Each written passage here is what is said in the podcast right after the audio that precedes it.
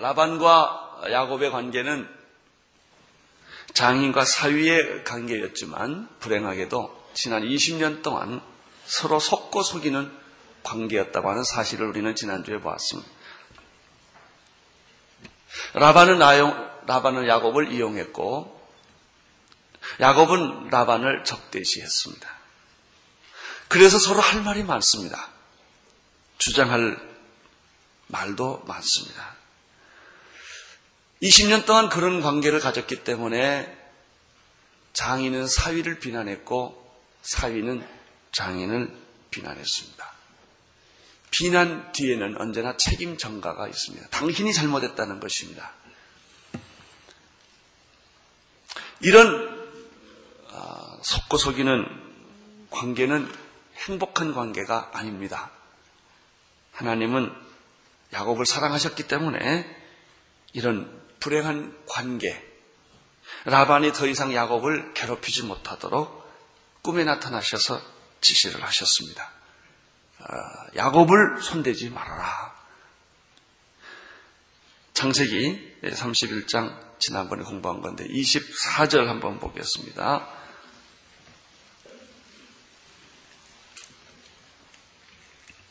시작. 너는 삼가 야곱에게 선악간에 말하지 말라. 하나님의 개입으로 야곱은 또 한 번의 위기에서 탈출을 합니다. 라반이 야곱을 죽이려고 하고 공격하려고 할 때 하나님이 개입하셔서 못하게 하십니다. 인간은 갈등을 만들고 하나님은 선한 길을 인도하십니다. 라반은 야곱이 못마땅했지만 하나님의 말씀이 있었기 때문에 더 이상 공격하지 않고 화해 조약을 맺게 됩니다. 오늘 43절부터 이 말씀이 시작됩니다. 43절 시작. 라반이 야곱에게 대답하여 가로되 딸들은 내 딸이요 자식들은 내 자식이요 양떼는 나의 양떼요 내가 보는 것은 다 내 것이라. 내가 오늘날 내 딸들과 그 낳은 자식들에게 어찌하랴? 어찌할 수 있으랴? 라반은 이제야 감정이 지나나고 나면 현실이 보입니다. 감정이 많으면 현실이 안 보입니다. 사실이 안 보입니다. 왜곡을 하게 됩니다. 이 라반은 드디어 야곱이 자기 사위라는 사실을 이제야 눈뜬 거예요. 그 전까지는 내가 이용해야 할 대상으로 봤다가 이제 마지막 이 사건이 부딪히고 나서야 아 야곱이 내 가족이었구나 라고 하는 것을 생각이 납니다. 그는 내가 공격해야 할 대상이 아니라 사랑해야 할 사위, 내 딸들의 남편이었다는 사실을 내 손자 손녀들의 아버지라는 사실을 어, 이때 라반이 생각을 하게 됩니다. 그래서 43절에 보면 야곱이 이렇게 말합니다. 딸들이 내 딸이 아니며 자식들은 내 자식이 아니며 그 양떼들은 다 내가 준 양떼가 아니었느냐 이제 이제 제정신이 좀 난 거예요. 욕심을 버리면 제정신이 돌아옵니다. 야망을 버리면 현실로 돌아옵니다. 이러한 생각에 미치자 어, 라반은 생각을 바꿉니다. 내가 오늘날 내 딸들과 그들이 낳은 자식에게 내가 어떻게 이렇게 심하게 했던가? 아주 그 아버지가 이제 후회를 하는 거예요. 내가 이게 잘못했구나. 그렇습니다. 나는 여러분의 부인에게 잘하기를 바랍니다. 제정신이 나가지고. 여러분의 자녀들에게도 제정신이 나서 잘하기를 바랍니다. 소리치지 마시고 흥분하지 마시고 감정으로 하지 마세요. 다 여러분이 사랑해야 할 대상이에요. 여러분이 보호해야 할 대상이란 말이죠. 여러분이 전쟁해야 할 대상이 결코 아니란 말이죠. 라반은 드디어 제정신이 나서 야곱과 이제 평화 협정을 해야 되겠다라는 생각을 합니다. 44절을 보십시오. 44절 시작. 이제 오라 너와 내가 언약을 세워 그것으로 너와 나 사이에 증거를 삼을 것이니 너와 나 사이에 증거가 될 언약을 세우자고 라반이 말을 합니다. 일종의 불간섭 조약 또는 불침략 조약을 맺자는 것이죠. 아니 이거 이런 거뭐 맺을 필요가 뭐 있겠어요. 그냥 사랑하면 되지. 근데 그만큼 라반과 야곱은 껄끄러운 관계를 20년을 지냈다는 것입니다. 야곱도 생각을 해보니까 장인하고 더 이상 이렇게 싸울 필요가 없다. 이런 현실적인 생각에 돌아오게 됩니다. 근데 사람이라는 게 어리석어서 이런 생각하는데 20년 걸립니다. 20년. 45절, 46절을 보십시오. 시작. 이 야곱이 돌을 가져 기둥으로 세우고 또 그 형제들에게 돌을 모으라 하니 그들이 돌을 취하여 무더기를 이름에 우리가 거기 무더기 곁에서 먹고 큰 돌을 기둥으로 삼고 거기 있는 사람들한테 다 가서 돌을 다 주워 나무라고 그래가지고 큰 돌 무덤을 만들어 놓습니다. 이것을 그들은 조약 또는 평화 조약의 하나의 증거로 삼기 위해서 이제 이렇게 합니다. 그런데 사실 야곱이 오늘 돌 기둥을 세우는데 이게 첫 번째가 아닙니다. 지난번 창세기 18장 18절에 야곱이 아버지 집을 쫓겨나서 어, 들에서 광야에서 방황할 때 그는 돌베개를 베고 절망과 방황과 좌절을 안고 잠을 청한 적이 있습니다. 그때 하나님이 갈 길 없는 야곱, 방황하는 야곱, 절망하는 야곱에게 나타나셔서 환상을 보여줍니다. 한 사닥다리가 땅에서 하늘까지 이어진 사닥다리를 보고 그 사닥다리 위에 천사들이 오르락 내려가는 것을 보고 그 천사들이 오르락 내려간 끝에 하나님의 모습을 보고 하나님의 음성을 듣습니다. 야곱아 나는 너희 조부 아브라함의 하나님 이삭의 하나님이다. 나는 네 하나님이다. 그러면서 내가 너를 버리지 않을 것이다. 이 땅을 너에게 다 줄 것이다. 내 자손은 하늘의 티끌같이 될 것이며 동서남북에 편만할 것이다. 너는 이 약속의 땅으로 반드시 돌아올 것이며 내가 돌아올 때까지 나는 너를 버리지 않을 것이다. 이 말을 듣고 야곱이 너무나 감격해서 자다가 깨가지고 자기가 베고 자던 돌베개를 기둥으로 삼고 거기에 기름을 부르고 찬양하고 예배하고 그리고 하나님께 소원합니다. 내가 평생 하나님을 섬기겠고 내가 11조를 드리겠습니다. 야곱의 흥분과 감격은 이루 말할 수가 없습니다. 이것이 야곱이 세웠던 첫 번째 돌기둥이에요. 그러나 두 번째 돌, 첫 번째 돌기둥은 하나님 때문에 세운 것인데 두 번째 돌기둥은 인간의 갈등 때문에 세운 돌기둥입니다. 두 번째 돌기둥이 더 크고 더 멋있었지만 그러나 그 두 번째 돌기둥은 사실 비극의 상징이었습니다. 사랑해야 될 사람들이 사랑하지 못할 때 여러분 사랑하는 사람이 사랑하지 못하면 비극이 됩니다. 그래서 그것을 이제 해소하고자 두 번째 증거로 돌기둥을 세우는 것이죠. 이제 더 이상 싸우지 말고 더 이상 미워하지 말고 서로 상부, 상조하는 관계로 만들자라고 그들이 생각을 한 것입니다. 47절을 보십시오. 47절. 시작. 라반이 그것을 여갈사하두다라고 칭하였고, 야곱은 그것을 갈레시라 칭하였다. 47절에 보면은 이 돌 무덤, 돌 기둥을 세워놓고 그 이름을 라반은 여갈 사하두라 두다. 이게 말 발음이 잘 안 되는데요. 그래도 한번 해봅시다. 여갈 사하 주다. 이 말이 무슨 말이냐? 라 아람어로 이 라반은 아람 사람입니다. 라반어로 증거의 무덕이다라는 뜻이에요. 이 야곱은 히브리 말을 합니다. 히브리 말로는 갈루엣입니다. 다 똑같은 말입니다. 하나는 아람어고 하나는 히브리 말로 갈루엣인데 둘 다 뜻은 증거의 무덕이었다라는 뜻입니다. 여러분, 여러분 이게 무슨 뜻일까요? 지금 첫 번째 야곱이 세운 돌 기둥은 하나님께 드리는 재단이었지만 두 번째 이 돌 기둥 또 돌 무덤은 인간적인 그 의도가 담겨져 있는 돌무덤이라는 사실을 보게 되는 것입니다. 이렇게 세울 수밖에 없는 라반과 야곱과의 관계입니다. 그런데 이제 이 돌무덤을 가만 보면 다 이해관계가 있습니다. 라반에게는 이제 라반도 싸움을 그만두고 싶은데 싸움을 그만둘 명분가 없습니다. 이 돌 무덤을 증거의 무더기를 만들면서 자기 체면을 유지하며 자존심도 유지하고 내세우고 자기가 뒤를 돌아가는 명분을 사, 용해서 이용합니다. 그러니까 첫 번째 돌 기둥하고는 다릅니다. 한편 야곱은 어떻습니까? 야곱도 이제 떳떳지 못하게 장인에게 인사도 안 하고 도망을 갔는데 이 증거의 무덤, 증거의 무더기를 세움으로 말미암아 자기도 고향으로 귀향하는 떳떳한 명분을 이제 이것을 계기로 삼게 되는 것이에요. 이게 사실 어떤 의미에서는 인간적인 모든 갈등을 해결할 수 있는 계기를 이 돌기둥, 이 돌무더기가 만들어주는 거예요.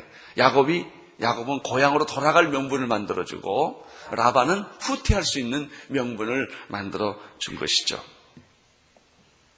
48절을 보십시오. 시작. 라반의 말에 오늘날 이 무더기가 너와 나 사이에 증거가 된다 하셨으므로 그 이름을 갈르엣이라 칭하였다. 이렇게 됐습니다. 이 무덤은 그러니까 라반은 라반도 야곱도 다 자기가 서로 필요해서 이걸 만든 거예요. 이것이 만들어짐으로 이제 우리들 사이의 문제는 깨끗이 해결된다. 사람은 말이죠. 해결하고 싶은데 어떤 사건이 없어서 해결을 못하고 계기가 없어서 서로 그냥 그냥 끌려가는 경우가 많은데 어떤 계기가 생기므로 아예, 아예 깨끗하게 문제가 해결되는데 바로 이런 것입니다. 야곱과 라반은 서로 동의를 합니다.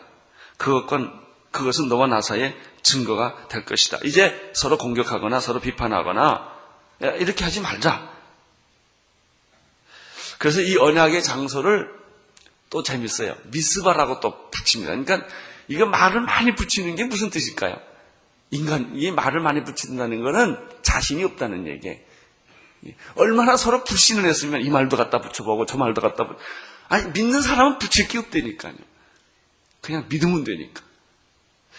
49절 보십시오. 또, 미스바라 하였으니 이는 그의 말에 우리가 피차 떠나 있을 때 여호와께서 너와 나 사이에 감찰하옵소서. 자, 이제는 지금은 약속을 했는데 서로 떠나면 서로 떠나면 또 뒤에서 속이고 또 뒤통수 칠 수가 있단 말이죠. 그러니까 이 라반이요 마음속에 얼마나 불신이 있었는지 또 마찬가지로 야곱도 얼마나 깊은 불신이 있었는지를 여기서 보여주는 거예요. 그래서 이 장소를 미스바라고 하자. 미스바라고 하는 것은 망, 성망대인데 어, 망대라는 것은 감찰하는데 하나님이 우리 두 사이를 다 보고 있을 테니까 예, 이름을 미스바라고 하자. 그래서 서로 앞으로는 배신하지 말고 속이지 말고 어, 이렇게 이제 우리 잘 살아보자라고 하는 이름을 또 하나 갖다 붙이는 것이죠. 이 모든 것은 서로 인간이란 신뢰하지 않는 관계구나. 뭐 그거는요 남남만 그러는 거 아니에요. 형제지간에도 다 그래요. 나는 형제지간이 정말 칼부림하고 싸우는 걸 많이 봤어요. 돈 때문에, 유산 때문에. 형제들, 그 형제가 아닙니다. 가족들이 아니에요. 그게 인간이에요, 인간. 여러분, 우리나라에서 동업제대로 잘 된 거 봤어요? 못합니다. 다 마지막에 가면은 자기 이해관계를 차리는 게 다 인간이에요. 우리는 여기서도 또 이러한 인간의 본질, 현실을 보게 되는 것이죠. 이제 그들은 미스바라는 이름을 붙이고 여갈 사하도다다라는 말도 붙이고 갈르엣이라는 갈르엣이라는 말도 붙이고 서로 증거 돌무덤도 쌓고 돌무더기도 쌓고 이제 돌 기둥도 쌓고 해서 이제는 정말 우리가 싸우지 말자라는 약속을 이 사람들이 합니다. 이때 이때 참 재밌는 것은 라반이 드디어 그 아버지의 모습으로 돌아오는 걸 발견하게 됩니다. 50절을 보십시오. 50절. 시작. 내가 내 딸을 박대하거나 내 딸을 왜 다른 아내를 취하면 사람은 우리와 함께 할 자가 없어도 보라 하나님이 너와 나 사이에 증거하시는다. 라반이 돌 무더기 돌 기둥을 세우고 야곱한테 이야기하면서 두 가지 조건을 내세웁니다. 첫째는 자기 딸을 학대하거나 내가 딴 여자 얻으면 안 된다 이런 얘기를 합니다. 이 발언을요 아버지의 마음에게 시집 보내는 그 아버지의 마음 사위한테 예? 너내 딸 학대하지 마라 시, 시집살기 시키지 말고 딴, 딴 여자 얻지 말아라 라고 이걸 여기서 약속하라는 거예요. 저는 이 본문에서요 라반이 처음으로 아버지의 심정으로 발언하는 걸 처음 봐요. 맨날 사위를 속이, 속여 먹더니 이제야 드디어 자기 이제 그 딸을 그 맡기고 부탁하는 이제 그런 모습을 여기서 발견하게 됩니다. 사람은 안 봐도 하나님은 본다 이렇게까지 말하면서 꼭 너 내 딸 잘 학대하지 말고 딴 여자 얻지 말고 내 딸하고 잘 살아달라라고 하는 얘기를 부탁하는 것을 볼 수 있습니다. 또 하나 부탁을 라반이 야곱에게 합니다. 그것은 서로 공격하지 말자는 것이죠. 51절, 52절, 53절을 보십시오. 시작. 내가 너와 나 사이에 둔 무더기를 보라. 또 이 기둥을 보라. 이 무더기가 증거가 되고 이 기둥이 증거가 되나니 내가 이 무더기를 넘어 내게로 가서 해하지 않을 것이요. 내가 이 무더기를 이 기둥을 넘어 내게로 와서 해하지 않을 것이다. 아브라함의 하나님, 나홀의 하나님, 그들의 조상의 하나님, 우리 사이에 판단하옵소서 하메 이렇게 됐습니다. 거기까지만 보겠어요.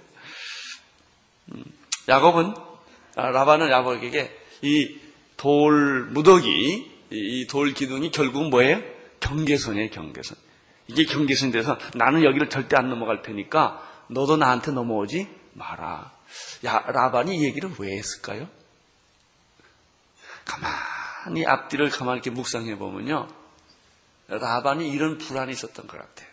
이제 야곱을 내가 이렇게 내보내주면 자기 고향으로 가서 힘을 키워서 군대를 동원해가지고 자기를 또 공격하면 어떡하나. 그러니까 넌 절대로 여기 넘어오지 말라 이거예요. 내가 안 넘어갈 테니까 너도 넘어오지 말라. 이 말이 뭐냐면요. 야곱에 대한 불신이 있다는 얘기예요. 이걸 쌓으면서도 불안하고 초조한 거예요. 저놈이 언제나 뒤통수 치나. 여러분이 이렇게 인생을 살면 얼마나 힘들겠어요. 그러나 대부분의 많은 사람들은 다 그런 관계로 세상을 살아가는 것을 볼 수가 있습니다. 야곱도 라반이 말을 듣고 동의를 합니다. 53절 중간에서부터 54절까지 보겠습니다. 야곱이 거기서부터 보십시오. 시작. 야곱이 그 아비 이삭의 경의하는 이를 가리켜 맹세하고 야곱이 또 산에서 제사를 드리고 형제를 불러 떡을 먹이니 그들이 떡을 먹고 산에서 경외하고 자 여기 보면 이제 야곱도 동의를 합니다. 오늘 그 53절, 54절을 보면요. 이제 야곱과 라반 사이에가 얼었던 그 얼음이 녹아지는 것 같이 해빙 무드가 생기는 걸 볼 수가 있고 부드러워진다는 걸 볼 수가 있어요.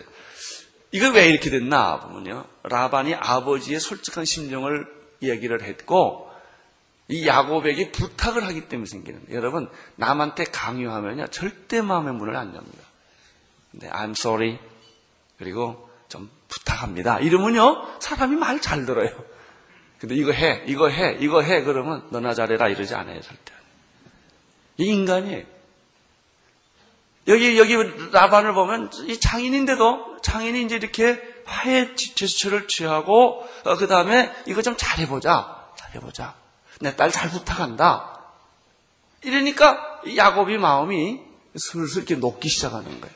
이 사람 마음 녹이는 방법입니다. 라반이 이렇게 됐습니다. 야곱도, 야곱도 마음이 녹아지기 시작을 합니다. 저기 잘 보십시오. 야곱이 그 아비 이삭의 경애하는 일을 가리켜 첫째 야곱도 맹세를 하죠. 두 번째 야곱이 산에 올라가서 뭘 드립니까? 제사를 드리죠. 그 다음에 또 뭐 해요? 형제를 불러다가 떡을 먹이죠. 그, 리고 그날 밤에 어떻게 해요? 산에서 밤을 같이 지내요. 부흥회 하는 거죠. 쉽게 말하면. retreat 하는 거예요. 그래가지고 서로 조금씩 조금씩 이 그동안 20년 동안 얼어붙었던 관계를 이게 풀어가고 있는 것을 볼 수가 있습니다. 여기서 여러분이 배우는 건 무엇입니까? 우리가 배울 수 있는 건 무엇이에요? 한 인간과 인간이 깊은 미움과 불신의 관계에 있었을 때 풀어가는 일이 그렇게 쉽지가 않다 그러네요. 참 조심성스럽고 그러면서도 이렇게 조금 조금씩 화해의 제스처를 만들어 가는 것이에요. 하루 아침에 어떻게 잘 되겠습니까? 여러분 이것이 우리의 남북의 이데올로기의 갈등, 동서의 지역 갈등, 그리고 요즘에 심화된 계층 간의 갈등을 풀어가는 하나의 원리일 수 있습니다. 우리는 관계를 풀어야 돼요. 우리는 남북 관계 풀어야 합니다. 우리는 지역 갈등 관계 어쨌든 풀어야 됩니다. 이렇게는 더 이상 못 삽니다. 우리는 사람들이 지금 불안해합니다. 지역 갈등이 더 심해졌구나 이런 걸 느껴요. 지역 갈등 옛날보다 더 심해졌구나. 이 남북이 통일되고 해야 된다는 걸 알면서도 이게 이렇게 멀고 힘든 힘들구나 하는 것을 우리는 알죠. 야곱과 라반의 20년간의 미움과 불신과 적대 관계가 이제 조금씩 조금씩 풀어져가는 것을 보면서 평화라는 것이 얼마나 중요한가. 화해라는 것이 얼마나 중요한가. 원수가 있고 미워하는 사람이 있고 적대 관계가 있고 내가 믿을 수 없는 사람과 같이 산다는 것처럼 지옥이 어딨나. 같이 살면서 믿지 못하는 게 얼마나 힘들어요. 서로 인격적으로 신뢰하고 같이 꿈을 꾸고 우리가 가난하고 먹을 것은 없고 가진 것은 별로 없다 할지라도 서로 뜨겁게 사랑해야 이게 사람답게 사는 것인데 아무리 부자가 되면 멀고 집이 대궐 같으면 뭐하고 땅이 많고 금덩어리가 많으면 뭐해요? 서로 믿지 못하고 서로 의심하고 서로 견제한다면 이것은 결코 행복이 아니란 말이죠. 사랑하는 성도 여러분, 여러분의 가정은 어떻습니까? 여러분의 직장은 어떻습니까? 동료들, 그리고 여러분 친구들은 어떻습니까?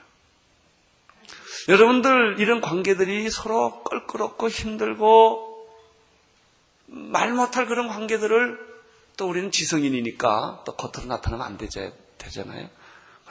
잘 아주 아주 교활하게 그걸 또 잘 숨겨서 아주 안 그런 것처럼 아멘 할렐루야 딱 이러고 또 얘기도 하면서 이러고 살아가야 하니 이 얼마나 힘들어요.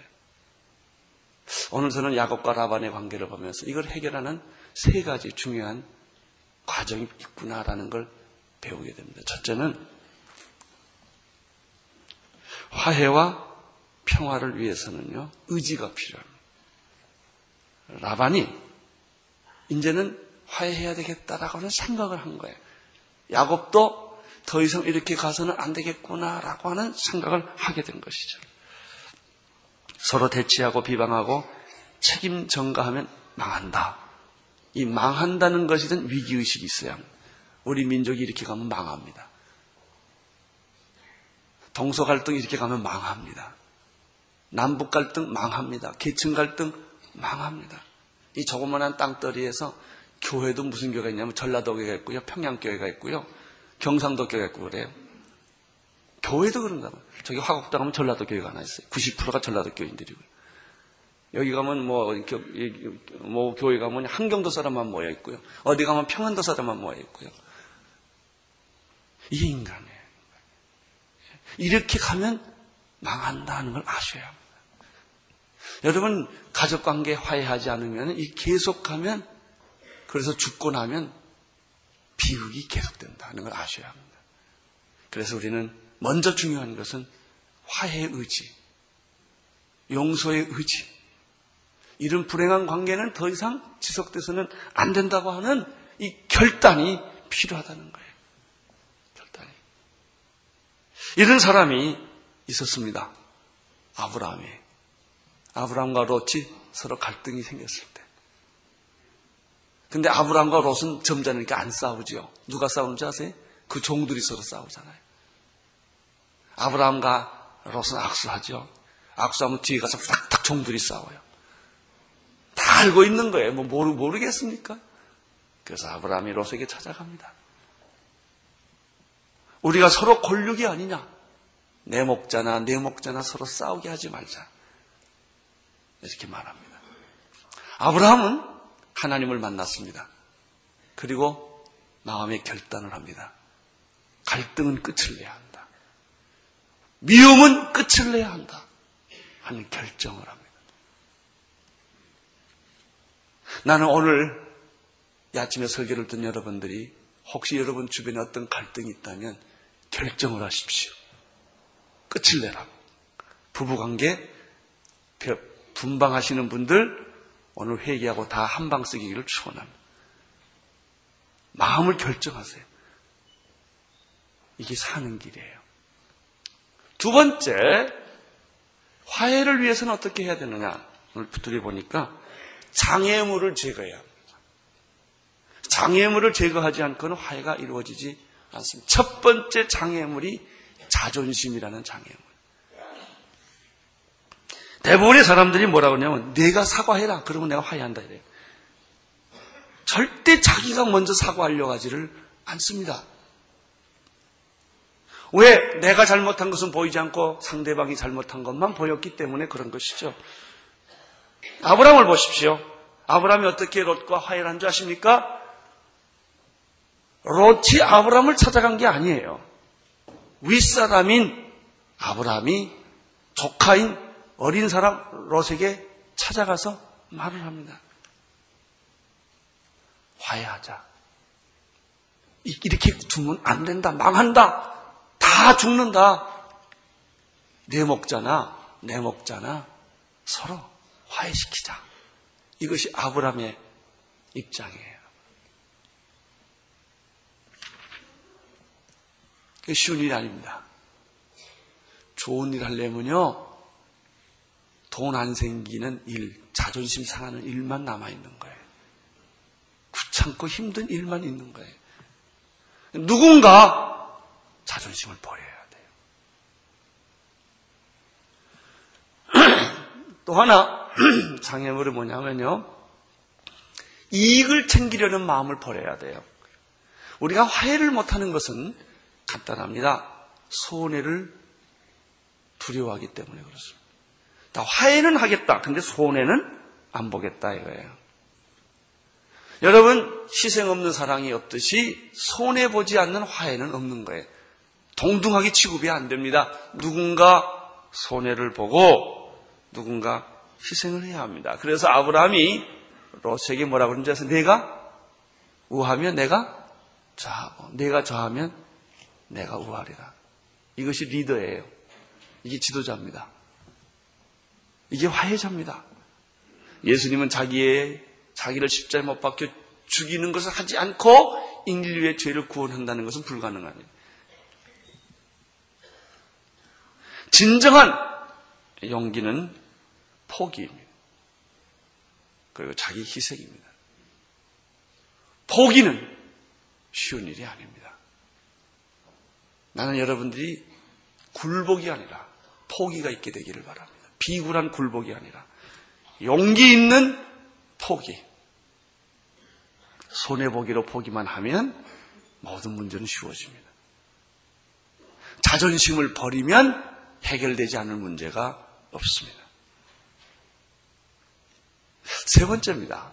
이 라반과 야곱을 보면서 또 하나 우리가 생각할 수 있는 것은 뭐냐면 진정한 화평과 평화를 위해서는 인간만 가지고는 안 된다는 거예요. 적극적으로 이 사건에 하나님이 개입하는 그 요청과 믿음이 필요합니다. 인간들끼리 화합하고 인간들끼리 평화 조약을 체결하는 것은요, 언제 어느 때든지 바꿀 수 있습니다. 북한을 보십시오. 언제든지 바꿀 수 있습니다. 그거 못 믿는 거예요. 여러분, 진정한 평화에는 하나님의 은총이 개입되어야 합니다. 그리고 하나님의 간섭이 있어야 합니다. 양쪽을 다 축복해 주시고 상처를 제거해 주시고 화해시켜 줄 때 진정한 평화가 찾아온다는 것이죠. 라반과 야곱에게도 하나님이 개입한 사건이 있었습니다. 그래서 화해는 시작된 것입니다. 54절 한번 다시 보십시오. 시작.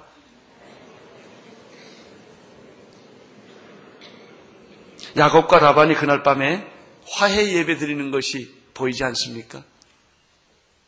모든 사람들이 보는 가운데 산꼭대기에서 제물을 드리고 그리고 떡을 뗍니다. 그리고 이제 라반은 야곱의 가족과 마지막 작별 인사를 나눕니다. 55절입니다. 시작.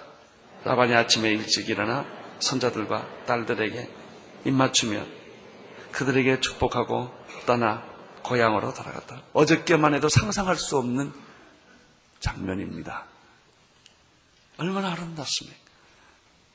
라반이 아침에 일찍 일어나 손자들에게 입맞추고 따뜻거려주고 축복하고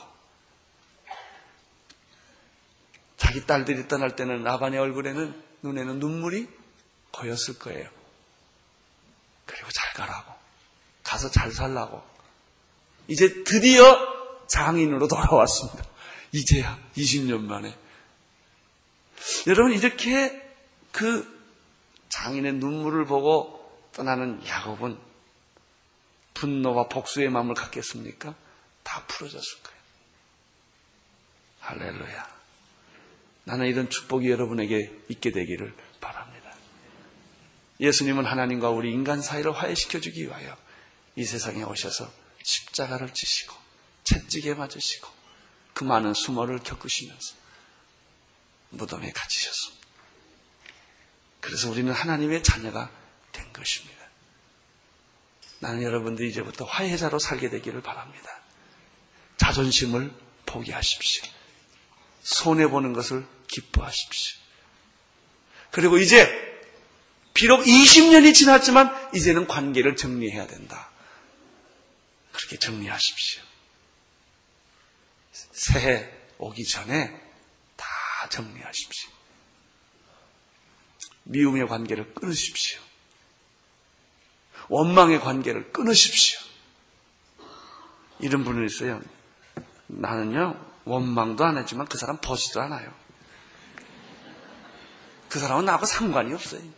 그게 더 무서운 얘기입니다. 난 상관 안 하겠다. 그렇다고 여러분이 행복해져요? 안 해요. 이거 풀어야 행복해집니다. 기도하겠습니다. 하나님 아버지, 20년 동안 서로 속고 속였던 라반과 야곱이 오늘 풀어진 것처럼 우리의 관계도 다 풀어지게 해주시고 우리 마음속에 있는 이 불편한 모든 관계들이 축복의 관계가 되도록 도와 주옵소서. 예수님 이름으로 기도드립니다. 세상을 위한 복음의 통로. CGM TV